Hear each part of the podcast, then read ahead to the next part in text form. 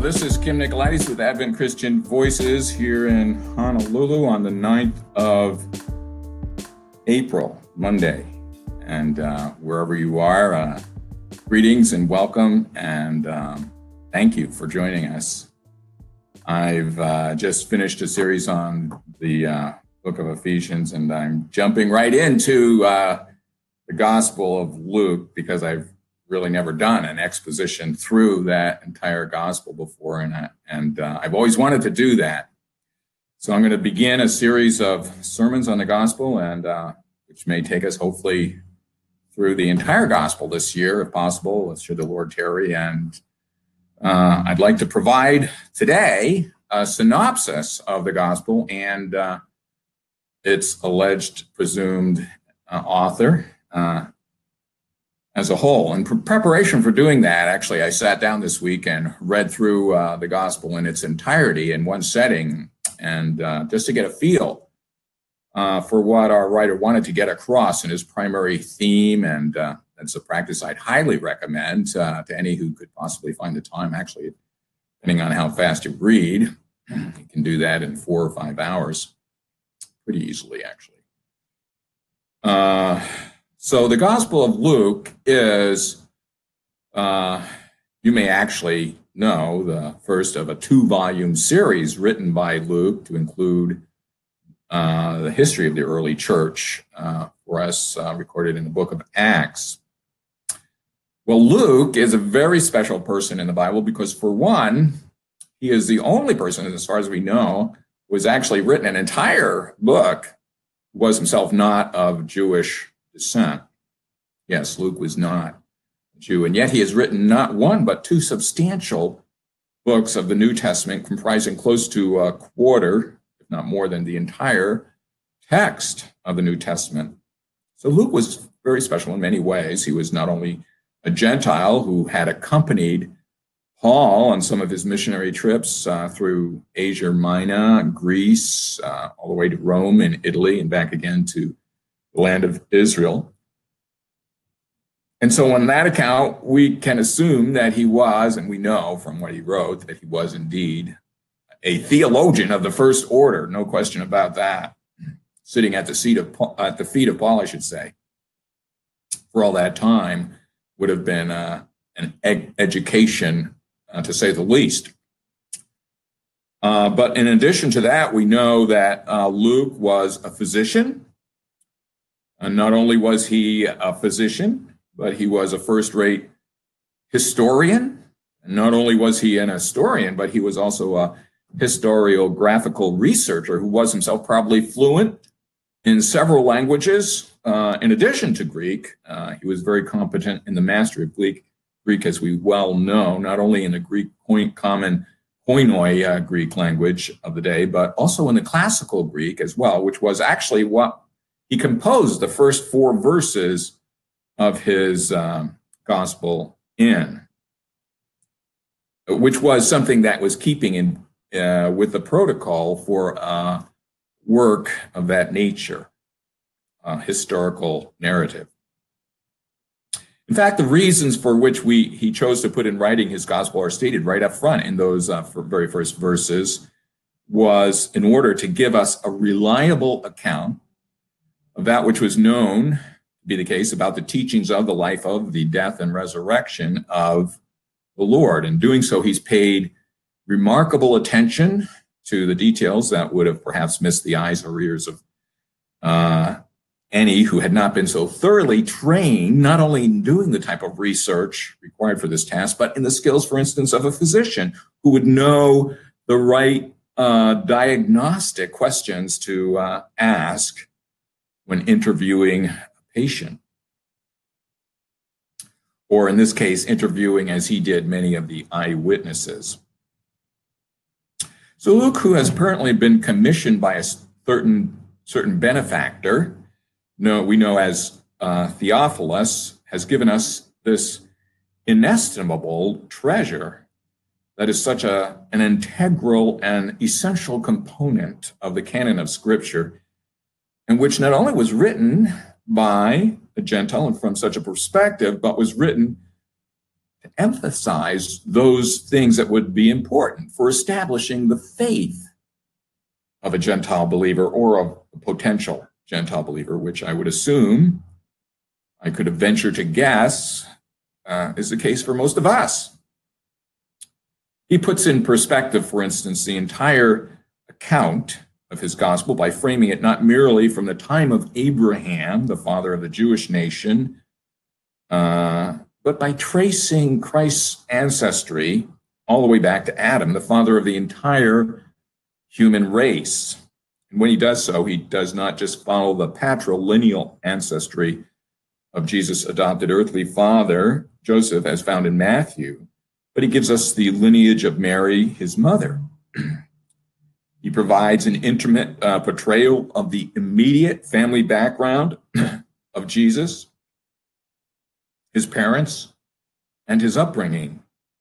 Perhaps as important as what he includes is what he omits and why.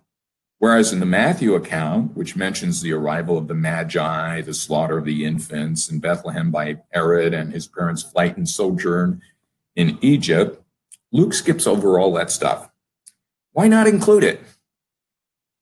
He surely must have been aware of it, and I can only surmise that his intention was not simply to provide us with a comprehensive account of Jesus' life, but to have a volume which was meant to complement Matthew's version and to be set alongside of it. In other words, he, just as the other gospel writers and uh, and Paul, uh, knew at the time that he was writing was actually being overseen by the Holy and guided by the Holy Spirit, and was eventually to be included as part of the sacred scriptures. Matthew's account, which was had as its primary audience the nation of Israel, and written from their perspective, portrays Jesus as the expected Messiah, focused much more on the incidents which, for instance, revealed how he fulfilled the Old Testament scripture prophecies and was the new Moses and the one about whom Moses would write. Luke, on the other hand, was writing as writing to a primarily Gentile audience, saw Jesus not so much as the Messiah of Israel as he did as the Savior of the entire world. But also being aware of Matthew's gospel, he saw no need to simply reiterate what was already said in that. On the one hand, Matthew knew his audience already would have a tremendous amount of respect and reverence for the scriptures of the Old Testament. Luke, on the other hand, would believe part of his task would be to help instill in his readers just such a desire to learn about and to begin to understand and to see those texts as an important part of God's revelation of himself to mankind. And so also to begin to revere them as their own sacred scriptures. And he does this in part by including a, a significant portion of the account of the John the Baptist as such a fulfillment of those texts, for instance, in Isaiah. He's the only one, in fact, who gives uh, attention to the details of the questions that were being asked of John by the various groups of people who had come to see him. John the Baptist ministry, by the way, incident, incidentally, was one which at the time had gained a far wider ranging audience than Jesus ever had back then, certainly. And he was he was already very popular among the Gentiles and mentioned in all of the historians of the day, most of whom were at that time Gentiles. Even today, if you were to go to places as like I have in Iraq, you will still, and I have, in fact, met people who are their followers of John the Baptist, who have not yet become Christians. And that's because they first heard about John, or when they heard about him, or saw him. They didn't stick around apparently long enough for the real Messiah to show up. And they never learned what John's ultimate mission was, which was simply to prepare the way for Jesus and to point people to Jesus. We have something like that in the New Testament that was also mentioned by Luke in his second volume of Acts, chapter 19, where there were believers encountered by Paul way over in Ephesus far, far away from where John's ministry was. And it was a little unclear at that time uh, of what, aside from the God of the Old Testament, these believers actually believed in, since they were just referred to there as being disciples, apparently disciples of John, but who knew only uh, his baptism, the baptism of John, until John clarified the matter for them. Later in Luke's account of Jesus' temptation in the wilderness by the devil, he shows him quoting the scriptures of the Old Testament in his defense. And then as he begins his ministry in his hometown, once again, Jesus quotes from the scriptures claiming uh, to be the one fulfilling them there in his hearing. Only in Luke do we see the details of the sermon Jesus preached in his hometown where the Jews found it so offensive because it revealed a God who appeared to show more concern for the Gentiles than he did actually for his own chosen people. In Matthew, who combines the teachings of Jesus into basically five uh, extended discourses, uh, I could list them here as the Sermon on the Mount, chapter five through seven. Uh, number one, number two, uh, the early commissioning of the 12 apostles in chapter 10 uh, of Matthew, and number three, his teachings on the parable of the kingdom, chapter 13. And then four more teachings about the church in chapter 18, and finally the Olivet Discourse in chapters 23 through 25 on the coming judgment and the end of the age. Well, while each of these may have some correspondence in Luke's gospel, where they do, they're of much shorter duration. And what Jesus was to have said in them are frequently spread out throughout the entire gospel, giving instead one saying at a time in a specific setting so you can see the context and get a little deeper understanding of the meaning behind that particular saying. So while Matthew is again trying to portray, portray Jesus as a second Moses who was who had delivered, by the way, Moses also delivered five long speeches. He delivered the law, remember, initially in Exodus uh, 5 and following. And then after that, he had this long discussion on the tabernacle. And after that, he had a discussion on the priesthood and then the sac on the sacrifices. And finally, his uh, he had a repetition, uh, a second generation repetition in Deuteronomy of of the law. But at that time, it was accompanied by the addition of um, blessings and curses corresponding to the judgment. Luke's rendition of the sermon, incidentally, while it's much shorter, uh, but it also includes the addition of not just the Beatitudes, but the woes, which has its parallel in those curses of the covenant. Matthew's woes come later in the gospel, not in the Sermon on the Mount, where the Beatitudes are, but also at the end of the gospel in his discourse on judgment. And again, more in line with the format of followed by Moses. Well, in addition to the unique, unique style, we can say that apart from having Luke's gospel, we would never have known so many more details of the life and teaching of Christ, to include his 12 year old excursion, for instance, to the temple, or the initial miraculous catch of fish by Peter. And when Jesus uh, enticed Peter there to invite him to follow him, with the enticement to that he would become a fisher of men. We would not know uh, anything about the raising of the uh, widow of Nain's son from the dead, nor of many of the numerous accounts of Jesus' specific encounters with women in particular. And over a dozen parables we would have heard nothing of, including the 99 sheep, the prodigal son, the good Samaritan, the rich man and Lazarus, the Pharisee and the tax collector up in the temple praying together, or the, those on the cost of discipleship. We would never have known about the story of Zacchaeus. And we would never have known about many of Jesus' miraculous healings and specific details about them, including those of the crippled women, the man with dropsy, the cleansing of the 10 lepers. Nor would we have known about the commissioning of the 70 and their reports back to Jesus. Nor would we have known about Jesus' advice to them not to rejoice in the fact that the demons were subjected to them, but to rejoice in the fact that their names were written in heaven. We would never have known that Pilate had declared Jesus to be innocent, although I know in John's gospel he said he didn't find any guilt in him. We would not have known about the trip that Jesus took from standing before Pilate to go over and stand before Herod and come back. We would not have known about the words of Jesus to the women on the Via Dolorosa, that is the path going up on the hill to um, to uh, Golgotha. We wouldn't have known about the prayer while hanging from the cross, uh, uh, asking his Father to forgive those who were presently in the process of mocking, scorning, and crucifying him at the time. Nor would we have known about the promise he made to the penitent thief on the cross to be with him in paradise. We would not even have known about several of the resurrection appearances of Jesus, including the one that he made uh, on the road to uh, Emmaus, I believe.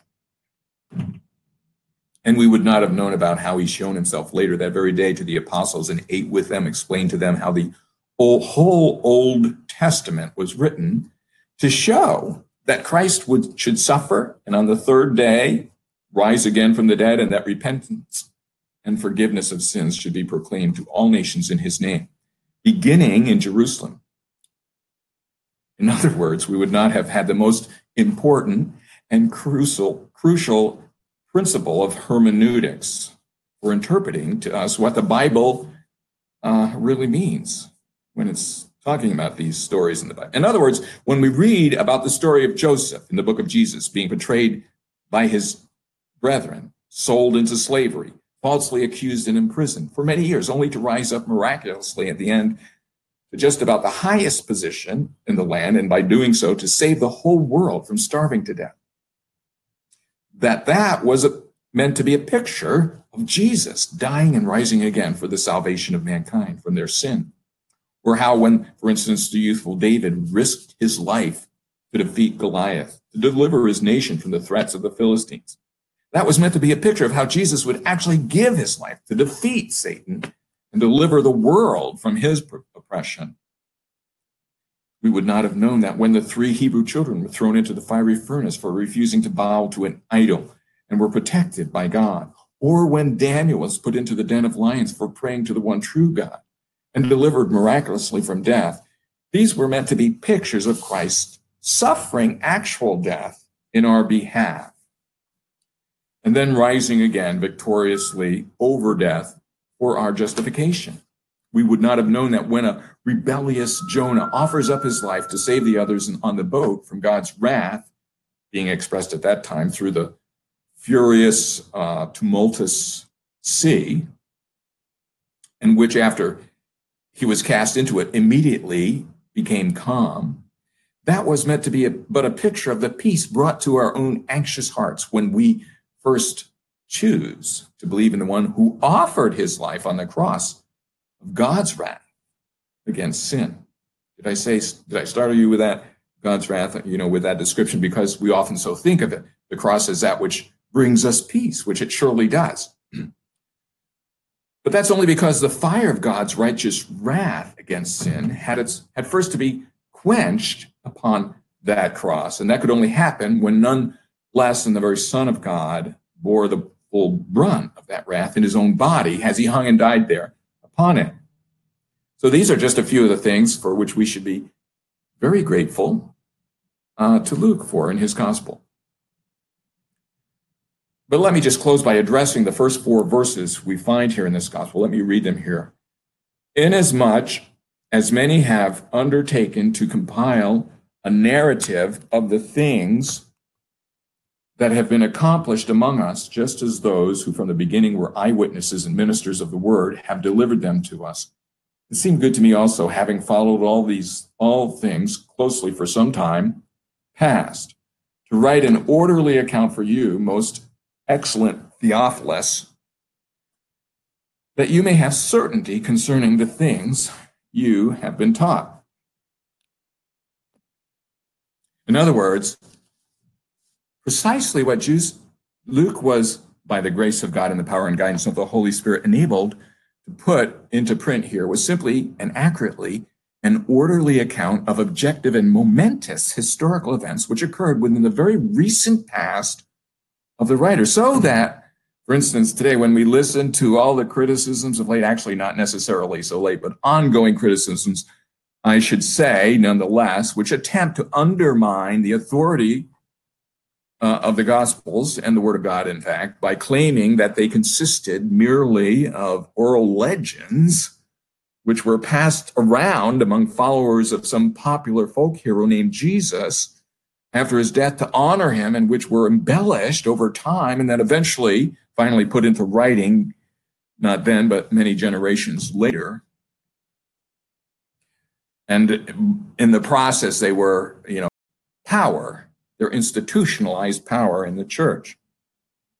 Well, let me address that particular uh, criticism. That is exactly the opposite of what Luke is saying here. And what do we know of the extant copies of the gospel? Well, for instance, we have available to us today uh, in John Rylands uh, library in Manchester, England, a fragment of the Gospel of John that was found in the last century, uh, early, if not the preceding end of the preceding century, actually, uh, not far from a town known as Oxyrhynchus along the Nile in, in, Egypt, where we knew an early colony of Jewish uh, believers had lived during the first and second centuries. Well, the fragment was written in Koine Greek and dated to between 90 AD and uh, 130 AD. That date proves that this gospel, which was known to have been the last gospel uh, written, could very well have been written by the Apostle John himself. In fact, in order for sufficient copies of that gospel to have made their way down and circulated to the point that a random copy of one could be found so far south, uh, so far away from its original point of origin, would certainly indicate a first century date for its writing. That makes it all the more likely that the other Gospels would have had to have been written that much earlier. As it was said here in this introduction, that firsthand witnesses would have been available to verify uh, uh, its testimony. You have to remember that at the time before, for instance, the printing press was available, when copies had to be made by hand, the only real way for anyone to thoroughly document their work as being actual credible fact and truth is by providing firsthand account witnesses to the facts of the case.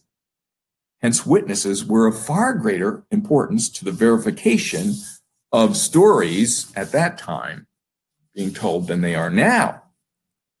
The only way anyone could know for sure when they would uh, then would be since they were not able to check, you know, references and citations as we do now in a library, would be to consult personally with such witnesses if they really felt the need to do so. And that's precisely why these people have been given names and were and uh, are told where where they can be found. And that is precisely what we see Luke doing here, and the other gospel writers doing as well throughout their accounts. Luke, of course, mentions as well those who were governing when their administrations began in relation to the events he's narrating, narrating so that the facts can be checked and corroborated.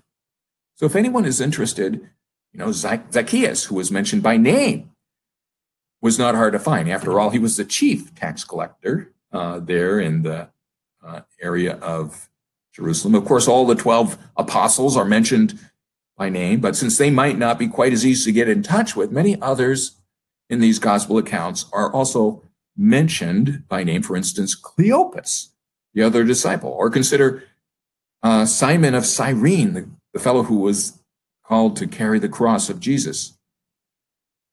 Mark also, by the way, gives the name of his two sons, Alexander and Rufus, who probably weren't even there, but surely they could testify if they themselves were called upon to do so, as in a sense, uh, people who understood what happened.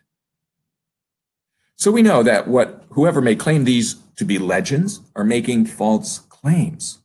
Not only that, but as I mentioned, these four first four voices were verses were written in a classical style of Greek, which was meant uh, to be the form that was taken whenever a historical narrative was to be presented.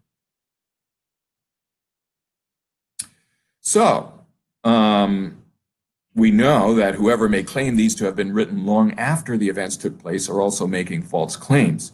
These Gospels were all written well within the first century. In fact, these Gospels were all written down and copied well within the lifetimes of the actual firsthand account eyewitnesses who were actually available to corroborate them. And finally, whoever may claim that uh, these were written down for the express purpose of entrenching the power and authority of those in positions of authority, uh, uh, leadership in the church are also making bogus claims.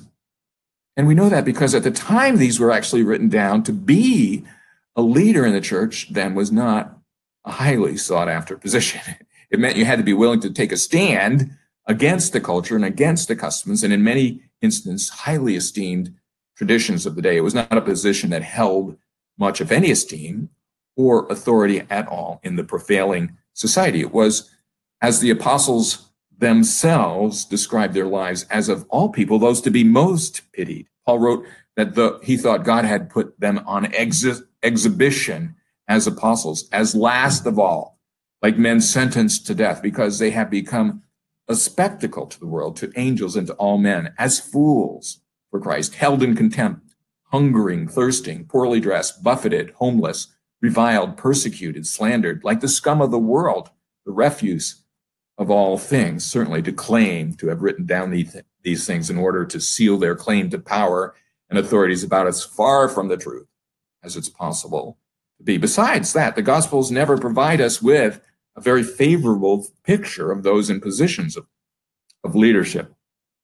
If anything, they're made to look in it like a, a very motley crew, if not indeed a bunch of bumbling fools. But then God has chosen just such a group to represent him for his own inscrutable purposes, one of which being to display his own wisdom and glory. Well, I hope I've been able to convince you that if nothing else, this Gospel of Luke is true. It is true indeed, and because it is true, what it has to say is of utmost importance for our ears to hear. Indeed, there is certainly nothing more important. And if you have yet to respond to its truth, there is nothing more urgent as well. So do not delay in believing it. For each moment you delay in doing so, you are actually continuing to be deceived and to believe a lie. And the longer you believe, there's many out, lies out there to believe. So uh, but the longer, the more time you spend believing such lies, the more of your life you are going to be wasting. So if you value your life at all, you will choose to believe the truth. And if you desire to know as much of the truth as possible, we will be endeavoring to glean that for you in the coming weeks ahead. As we focus our minds on this Gospel of Luke and what he has in it for us to see. So I invite you to join us in this journey. Let's take it together. Amen. Well, thank you again. This is Kim Nicolaides. I'm going to be signing off now from Advent Christian Voices.